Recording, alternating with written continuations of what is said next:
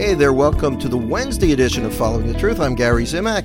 Glad you could stop by and spend some time with me. I'll be here for 5 minutes.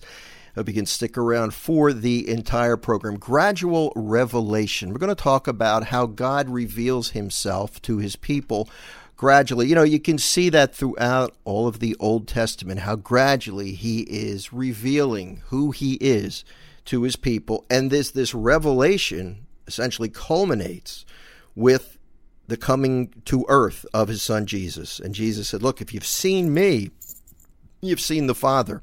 If you've heard me speak, you have heard the Father. And it's a gradual process. And I think as we look at the gospel for today's daily mass, the reminder for each of us is that in our own lives, this revelation of the Lord to us is gradual in a sense as well, because as we strive to grow closer to him, it's a process. And there are times when he doesn't reveal everything to us all at once, and that's really up to him. He knows what he's doing. He knows what to reveal and when.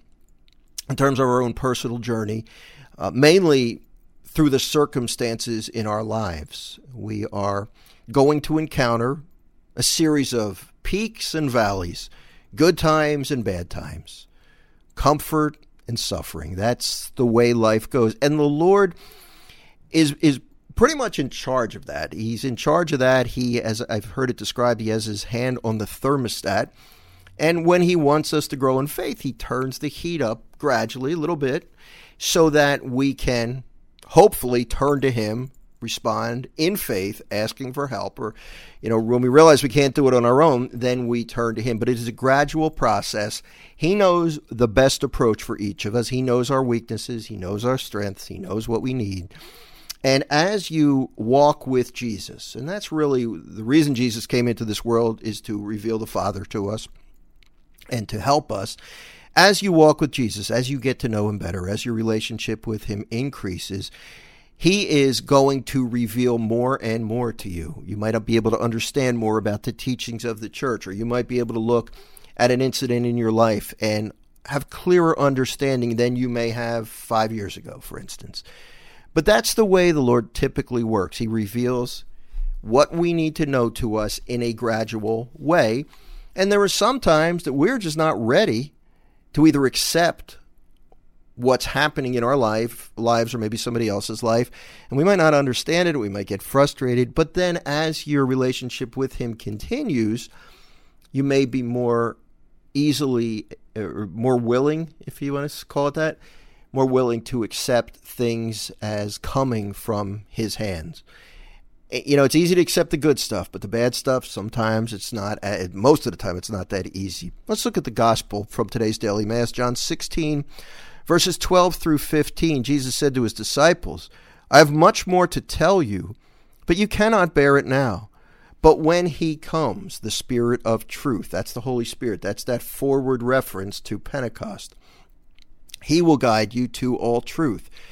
He will not speak on his own, but he will speak what he hears and will declare to you the things that are coming. He will glorify me because he will take from what is mine and declare it to you. Everything that the Father has is mine. For this reason, I told you that he will take from what is mine and declare it to you.